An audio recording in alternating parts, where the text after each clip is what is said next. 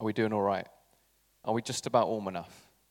Good news. I think it's this week that the boiler appears. I'm looking at Tijan. Does the boiler come this week? Yes. Come on.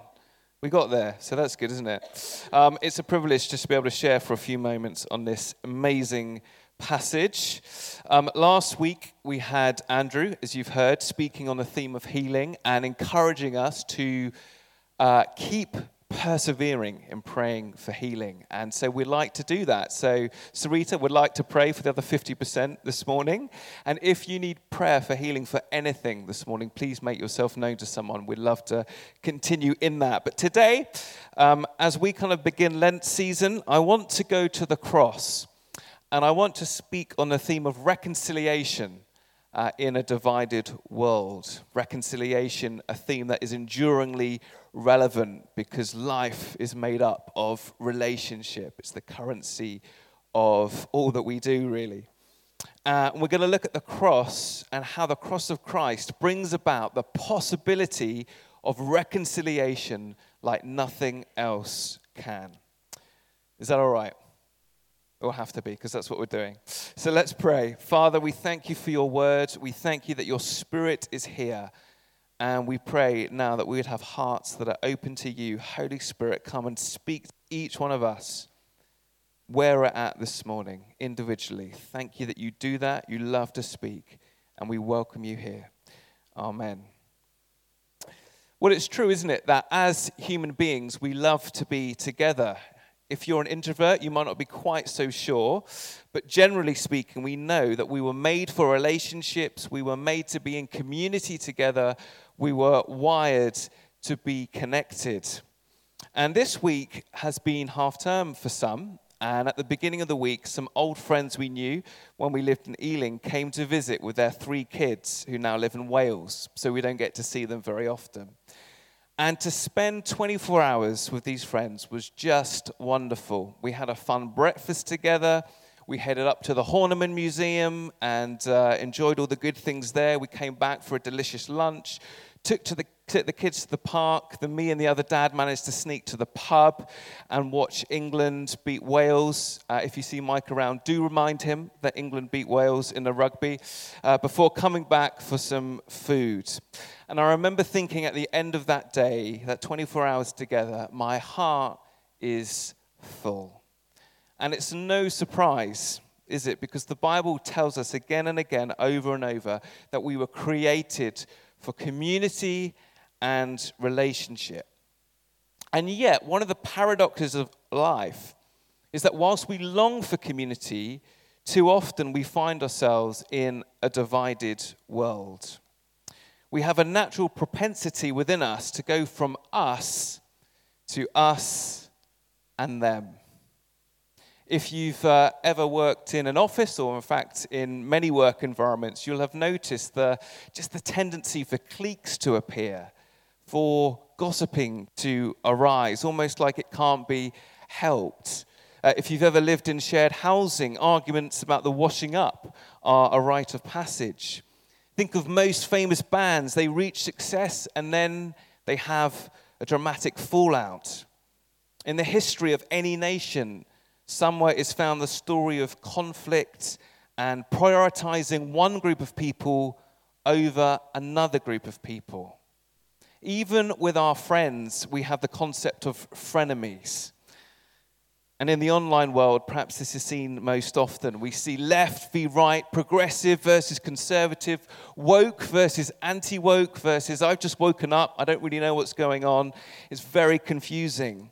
On both the macro and micro level, it hurts. Division hurts. Rejection, exclusion, accusation, and the brokenness that so often characterizes our relationships hurts. Maybe you're going through something like that at the moment. David writes in Psalm 133 How wonderful and pleasant it is when brothers and sisters live together in unity or in harmony. And it's true, isn't it? Imagine a world where there is no division. Just imagine it for a second. Where we were in harmony in all our relationships all the time. Imagine the time we would save at getting angry at people. What would we have to talk about? Maybe we'd start talking about some more positive things. I don't know. The stress that we wouldn't need to carry. Oh, imagine it in our marriages, in our families, with our colleagues at work, with our neighbors, in our local community. Imagine a church in perfect harmony and unity. What a thought. To extend it wider, imagine how great it would be if there was truly justice in the world. That there really was an end to racism in all forms, discrimination in all forms. Wow, that would be like heaven come to earth. How great would that be? And you know, God is on the move. The great move of God in human history and what God is doing today and invites us to join in with is this movement towards harmony, this movement towards reconciliation. It's a great move of God to take us from us and them to us. And that's what we see in the cross. And that's what this passage is all about this morning. We're in Ephesians. If you want to have it open in front of you, that might be helpful on your smartphone, or we've got paper copies just over there. Ephesians is a book that expands our minds and scales out to the big picture of what the life, death, and resurrection of Jesus has done in the spiritual realm. And here in Ephesians 2 11 to 22, it's as if Paul wants us to imagine the cross and the cross points us, we've got a cross here we can look at. The cross points us to two great movements of reconciliation that God is working in our lives. If we imagine the first beam of the cross, it's the vertical beam, and it points to the foundational relationship we were all designed for our relationship with God. Through the cross, we have been reconciled to God. In verse 12, Paul writes. In those days, you were living apart from Christ. You lived in this world without God and without hope. But now you have been united with Christ Jesus. Once you were far away from God, but now you have been brought near to him through the blood of Christ. God's original plan for you was daily intimacy. In Genesis 1 and 2, we get this picture of Adam and Eve walking in the cool of the evening with the Lord. When it says that, I imagine being somewhere kind of far away from here at the moment, on holiday, somewhere sunny, and you perhaps take a walk before going for an evening meal. It's that kind of relationship that we are invited to. And one of the main things that sin does as it comes into the world is it separates one of the main aims of the enemy in your life is to isolate. God is always trying to bring us together. The enemy is always trying to isolate us and get us on our own. So that's why actually coming to church and committing to being with others is an act of resistance against the enemy in your life.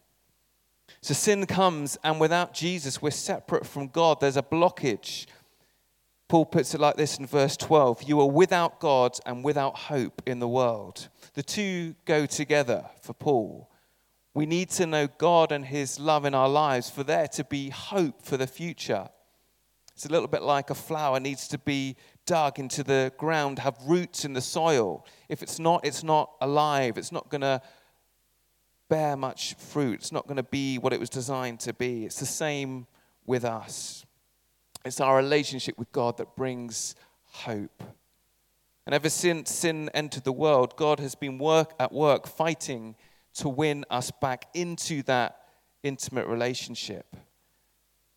That's the story of the scriptures through Abraham, through Moses, through the prophets, God calling his people back to him. One of the refrains we hear the prophets say again and again return, return, return to the Lord. Come back to me. Bring your hearts back to me. In Luke 15, Jesus reveals the heart of God and he tells three little stories. He talks of a woman who goes looking for a coin and he says, God is like that woman. And he talks of a, a shepherd going after the sheep and he says, God is like that shepherd. And then he talks about a father that runs after his son who has rejected him. And he says, God is like that father. He's always saying, Come to me. He's always calling us back into relationship. And on the cross, ultimately, we see the lengths that God would go to to bring you into relationship with him. This is how much I love you. And I love that phrase we had in verse 13. Paul says, We have been brought near. See, God is not inviting us to any old relationship, but to intimacy, to closeness. It reminds me of my daughters who know that all they need do is lift up their arms and I'll put them up in my arms and I'll nuzzle their often snotty little faces up into my nose. I'll feel their breath on my face, probably passing on whatever bug is going around at the moment. But it's a moment of unconditional love. And that is what we are invited into in the cross. That love perhaps could be the same love that's experienced by two close friends. That's the kind of intimacy our Father has won for us through the cross. We have been brought near, Paul says. And as we live in the Father's love, what happens is we know His power, His presence in our lives, and we begin to grow up and we begin to become healthy and find healing, and we become the people that God created us to be. So, my first question this morning is I wonder how things are between you and the Lord. How is it walking with the Lord? If you're not a Christian, the invitation is to come. Just come to me. Just say yes to me. I've done it all. And if you are a Christian, the invitation is to come closer. Come closer. God is always inviting us to a daily intimacy with Him. To know His wisdom, yes. His guidance, yes. But more than anything, to know Him as a Father and to know the depths of His love. And practically, this means making time, making time to spiritually lift up our hands in prayer and allow our Father to pick us up and to fill us with His Spirit. So that's the great first great move of reconciliation God is working in our lives, the vertical one. And then the second beam on the cross is horizontal, and it points to the unity that Christ has brought between all peoples in his death and resurrection.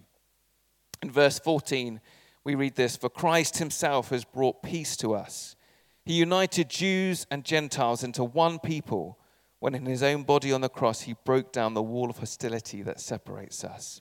We have been made into one people, Paul says. Any identity we have, may have holding on to in the past falls away. Why? Because we are one in Christ. We are one family. So look around this morning. Just look around. This is your primary family if you're a Christian. If you're not a Christian, maybe you're weighing up do I really want to be part of this family? This is your family. And the thing is with families, we may not always agree. We're not all the same. We're beautifully diverse. Look at us. We're a beautifully diverse bunch, but we're united in Christ and we're united in our love for one another. It's a bit like a mosaic. You get all these different uh, bits of ceramic and clay and stone coming together from different parts. But as they come together, it creates something beautiful. That is the church.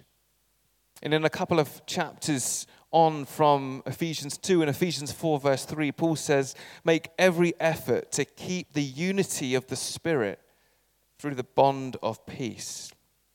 So, what Paul is saying is that unity is a gift of the Holy Spirit as we gather, His Spirit dwells amongst us and within us and brings us together. We're all from different backgrounds, beliefs, ages, and stages, and yet there's this wonderful unity that appears because the Spirit is here. But Paul also says you have to work for that unity because actually community is really hard. It's probably not a surprise to you. And I believe that God is doing something really special in this church. It's wonderful to hear stories of God at work this morning and to be on Alpha and to be part of what God is doing in people's lives. He's doing incredible things.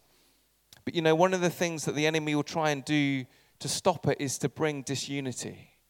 Divide and conquer. It's the oldest trick in the book. So let's be wise to it. If there's something between you and someone else, then can I encourage you to make every effort to keep unity? What that means is go and talk to them if you need to talk to them, or forgive them and release blessing over them and move on. The key thing is do not let bitterness and unforgiveness harbor. Really, really important because it will eat you up and it will make life miserable for everyone. So deal with it. Is that okay? Let's be a church that makes every effort to keep the unity of the Spirit.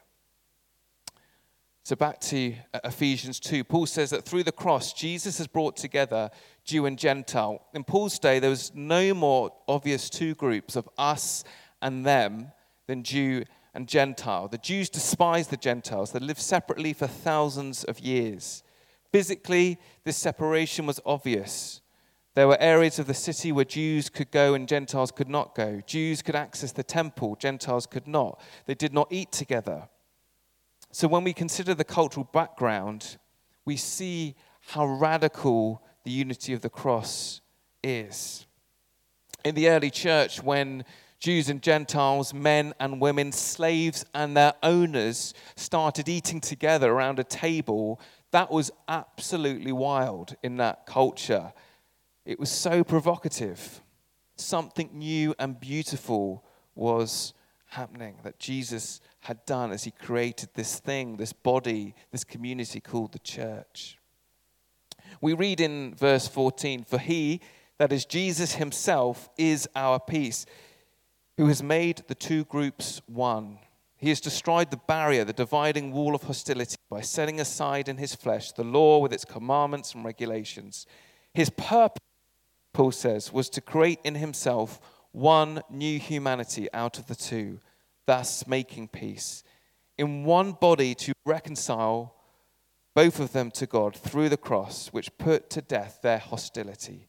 He came and preached what? He came and preached peace to you who are far away and peace to those who are near. For through him we both have access to the Father by one Spirit.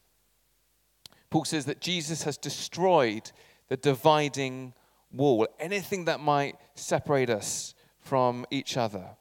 And it's a little bit like this. From 1961 to 1989, the Berlin Wall divided Germany's capital. Communist East was to be separate from capitalist West. And it was a wall that caused untold pain.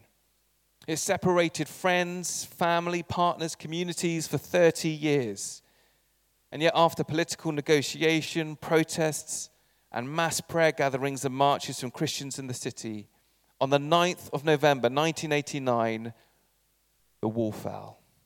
And when it fell, those from the east came through the wall and were greeted with flowers and champagne and celebrations that lasted for days. No more did the old identity stand, there was now one people. On the cross, Jesus has broken any dividing wall that may separate us. We have one Father and we are filled with one Spirit, the same Spirit. What does this mean for us? It means, firstly, that we belong. Whoever we are, whatever we've done, whatever our background or ethnicity or age or stage, church is for you.